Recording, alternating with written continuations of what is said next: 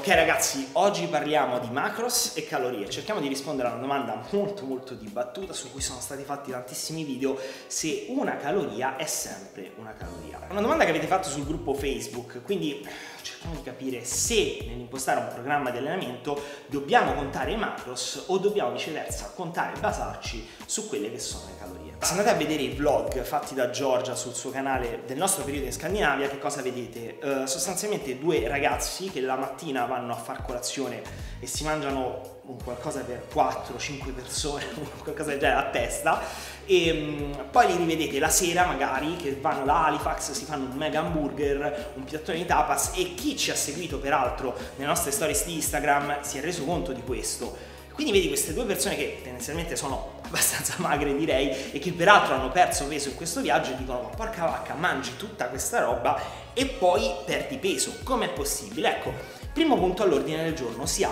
dal bilancio calorico non si scappa, nel senso che se introduciamo più calorie di quelle che consumiamo allora ingrasseremo, se invece introduciamo meno calorie di quelle che consumiamo allora dimagriremo, e non c'è distribuzione di macros o strategia alimentare che tenga. Questa è una legge della termodinamica e così funziona. Qual è il punto? Che io e Giorgia camminavamo, facevamo eh, quindicimila, ventimila, trentamila passi al giorno, ci allenavamo tutti i giorni, e quindi giustamente queste calorie che andavamo a introdurre venivano consumate. Quindi bilancio calorico. Quindi apparentemente per dimagrire o prendere massa basterebbe calcolare il bilancio energetico. Quindi applico un determinato surplus calorico per prendere massa magra, applico un determinato deficit calorico per dimagrire e perdere massa grassa. Ecco, così in realtà non è, ci sono determinati problemi che sorgono. Il primo problema è che non possiamo calcolare esattamente quella che è l'introduzione di calorie, nel senso che un conto è andare a tracciare i nostri macros su MyFitnessPal, su altre applicazioni, e cercare di capire quello che è l'input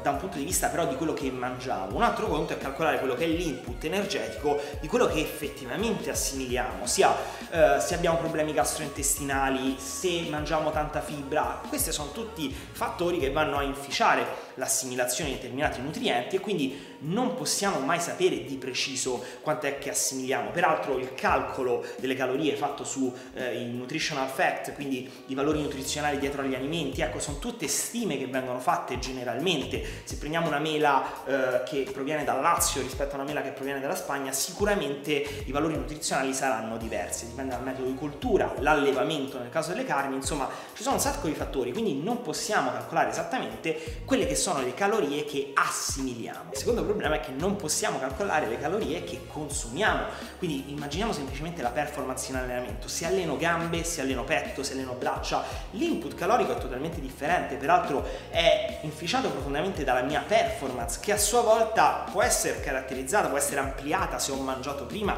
se ho più carboidrati in giro. Quindi è tutto correlato, ma di preciso sapere quanto sto consumando, anche a pensare al NEAT, quanto mi muovo nell'arco della giornata, se faccio pulizia in casa, insomma è totalmente impossibile. Quindi un bilancio, un calcolo preciso non può assolutamente farsi. E ultimo ma non ultimo, il discorso dei macronutrienti, ossia i singoli macronutrienti hanno un impatto totalmente differente, non solo da un punto di vista ormonale, quindi della regolazione ormonale. Pensiamo quanto viene sollecitata l'insulina dai carboidrati rispetto ai grassi, rispetto anche agli aminoacidi, se sono insulinogenici o meno, ma anche da un punto di vista di performance. Pensiamo a prendere carboidrati durante l'allenamento e di composizione corporea in ultimo. Quindi basarci soltanto sulle calorie non è sicuramente conveniente. Ma allora come utilizzare i macros per strutturare il nostro programma di allenamento?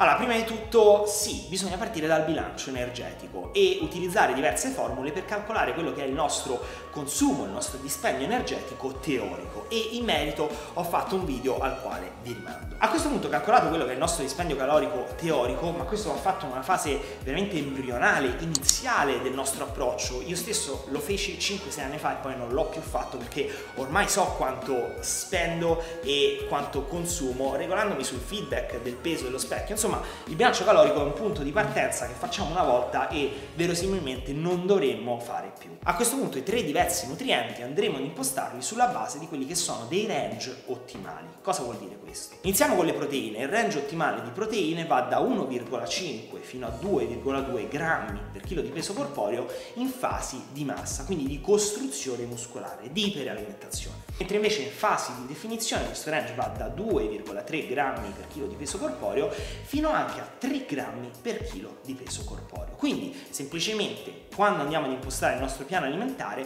la nostra preoccupazione è che le proteine ricadano all'interno di questi range, uno per la massa e uno per la definizione. Per quanto riguarda invece i grassi, il range ideale, ottimale, è quello che va da zero virgola sei grammi di grassi per chilo di peso corporeo, parliamo ovviamente di bodybuilder, quindi di soggetti che fanno bodybuilding, via amatoriale, agonistica o quel che vi pare, ma che comunque praticano questo sport che è tendenzialmente, anzi generalmente, anaerobico.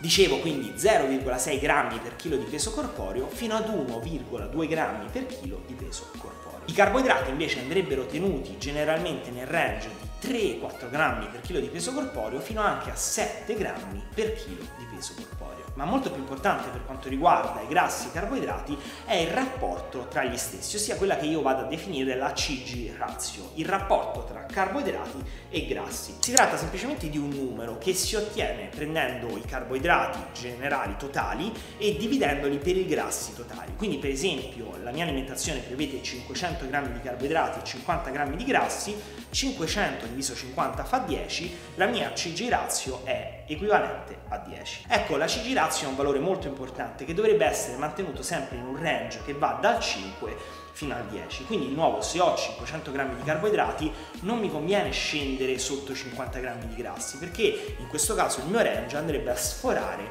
i dieci. Viceversa, se ho cinquanta grammi di grassi non mi conviene scendere sotto i duecentocinquanta grammi di carboidrati, perché il mio range andrebbe a sforare i cinque. Quindi per concludere, partiamo dal bilancio energetico e a questo punto la nostra premura deve essere quella di avere i macronutrienti tutti quanti all'interno di questi range ottimali. Ma nel dettaglio, posto che siamo all'interno di questi range ottimali e va bene, come facciamo a scegliere esattamente il numero? Ossia, perché scelgo di stare a uno virgola otto grammi per chilo di peso corporeo di proteine piuttosto che due virgola due? O perché scelgo di stare a zero virgola sei grammi di grassi invece che zero virgola otto, zero virgola sette o un grammo per chilo di peso corporeo? Ecco, ci sono determinati fattori che ci devono portare a scegliere, a orientarci anche all'interno del range ottimale. Il primo indice è sicuramente la performance, ossia cercare di capire quelli che sono i nutrienti più indispensabili per il nostro tipo di attività fisica.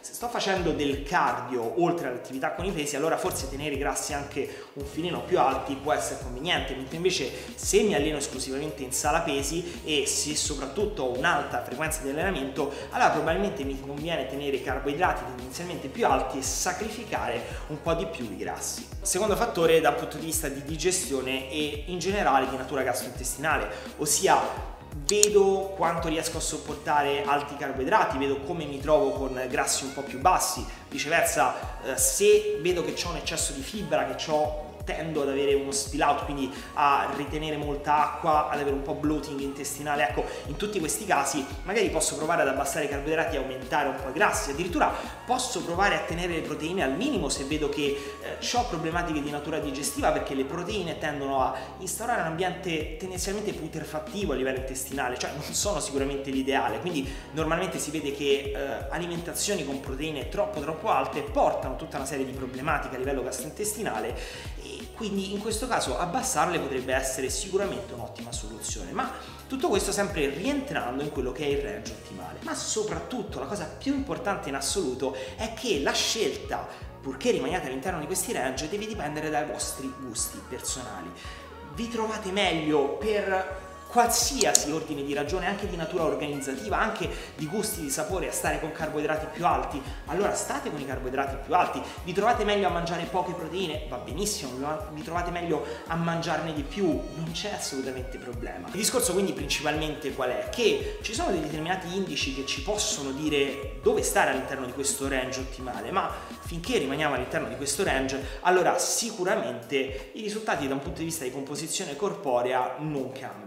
Posso scegliere di stare un po' più alto ai carboidrati, un po' più basso ai grassi o viceversa, ma sicuramente se sto all'interno di questi range la composizione corporea verrà sicuramente migliorata e massimizzata se sto facendo le cose per bene. Quindi ragazzi, il punto qual è? Quello che le calorie sono in realtà un punto di partenza per iniziare, ma poi dal nostro punto di vista conviene sempre ragionare su quelli che sono i macros e più nello specifico conviene controllare che i nostri macros siano all'interno di questi range ideali, ma poi nella scelta esattamente di dove collocarci all'interno di questi range, allora là sentiamoci totalmente veramente liberi, facciamo quello che più ci ispira, che più ci va di provare, perché rimasti all'interno di questi range, sia se stiamo un po' più alti di carboidrati, di proteine o di grassi, allora i risultati dal punto di vista di composizione corporea vedrete che non cambieranno e il focus di nuovo deve essere spostato su un altro fattore, un altro protagonista che interviene, che è allenamento. Ma detto questo, fateci sapere voi che cosa ne pensate, voi come vi orientate, se date più peso alle calorie, all'input calorico,